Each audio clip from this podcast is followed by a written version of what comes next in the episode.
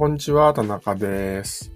えー、今回はデザイナーに向いてる人ってどんな人かっていう風な話をしたいかなと思っています。で、これはもう僕の中では答え割と決まってて、えっ、ー、と、やっぱ好きな人ですね。デザインが好きな人。で、えー、と言いつつも、なんかデザインが好きっていうのもざっくりとしてて、あの、3つあると思うんですよね。そのデザインを見るのが好きな人っていうのと、デザインを作るのが好きな人。で、あとはサービス精神のある人ですね。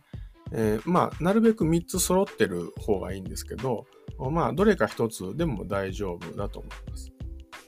どれか1つ、まあ、2つぐらいあった方がいいのかなあと思うんですけど、なんかあの、そこら辺が揃ってるとデザイナーに向いてるっていうふうに言えるかなっていう気がします。だから普段からいろんなそのデザインを見るのが好きだったりとか、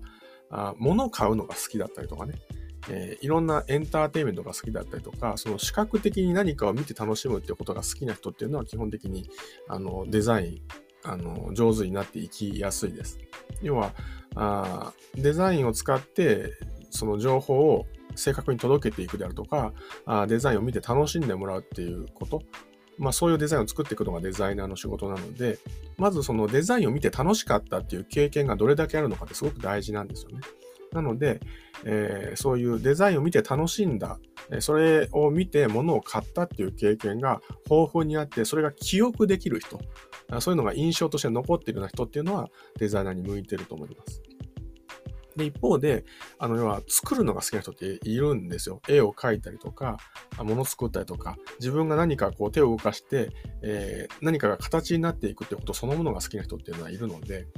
そういう人もデザイナーに向いてると思います。色をこう変えて、ああ変えてとか、文字をレイアレイアウトして、ああ形になったっていう風な何かが形になっていくっていう、それそのものが好きな人っていうのは、あのデザイナー向いてると思います。まあ、そういう意味で言うと結構料理とかと近くて、あの、やっぱりね、料理も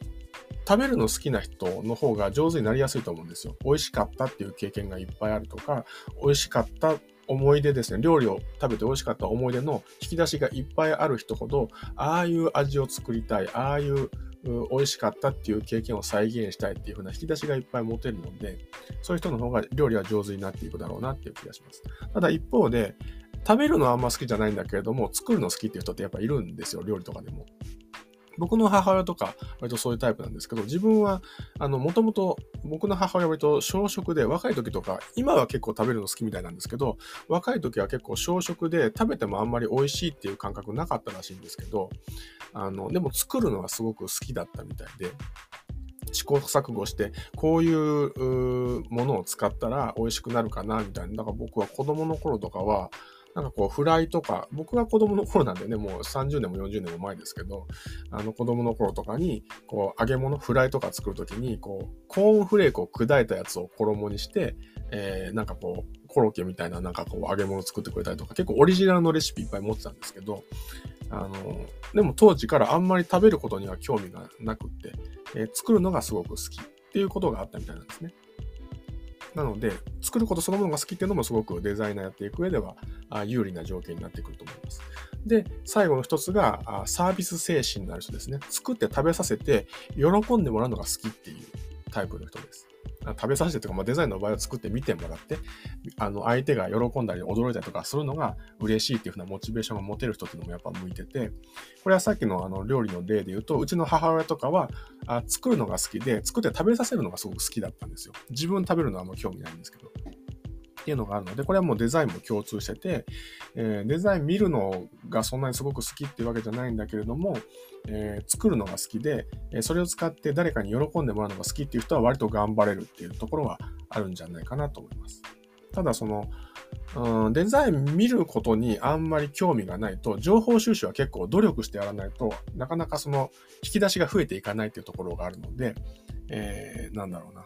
まあ見るのも好きっていう人の方がやっぱり有利ではあろうなっていう気がします。ちなみに僕は、あの、作るのが見るのはそんなになんですよ、実は。デザインに関して見るのがすごく好きっていう感じでは実はなくって、えー、で、作るのも作る作業はそんな、そんなに好きじゃなくって、どうやったらこれが形になるのかなっていうことを考えるのがすごく好きなんですよ。なので、これをやったら、あの、これぐらいのあこういう手順でこうやったらこのビジュアルがあ実際に絵になりそうだなっていう風な表現アイデアを考えるとかっていうことはすごく好きなんですけど、作る作業そのものはそんなに好きじゃない。で、えっ、ー、と、見るのもそんなに好きじゃない。ただ、そういう発想が好きで、で、サービス精神は結構ある方だと思うんで、それを見て喜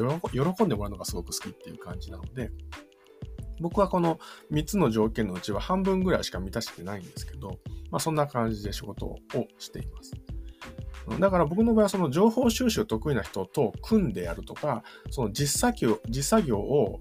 進めるのが好きな人とチームを組んでやるっていうのが多分本当は向いてるんですけど、今のところはあのデザインの作業は全部一人でやってるという感じですね。だから頑張って情報収集して、面白いアイディアが思い浮かんだら 頑張って形にして、で、あのお客さんに見てもらって喜んでもらって報われるっていう風な感じで仕事をしてるという風なイメージです。うん。なので、だから、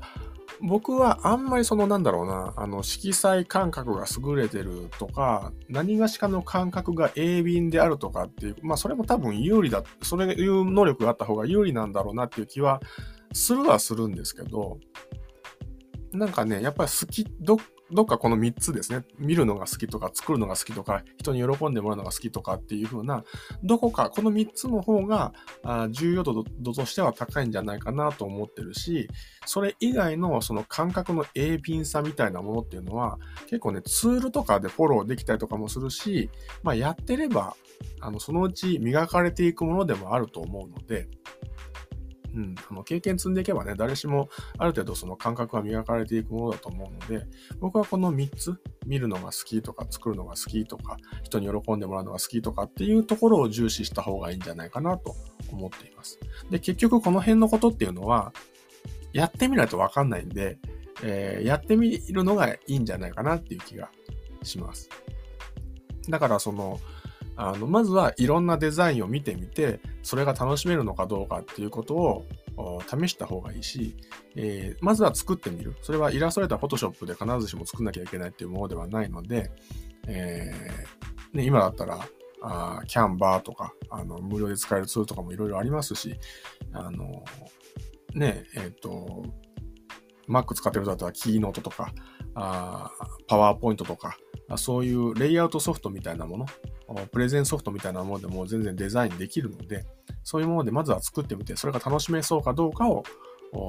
試してみる。で、それを人に見てもらって、喜んでもらって、それが自分が楽しいかどうかっていうのを試してみるっていうことからやってみた方がいいんじゃないかなと思います。最初からイラストレーターとか Photoshop とか HTML とかを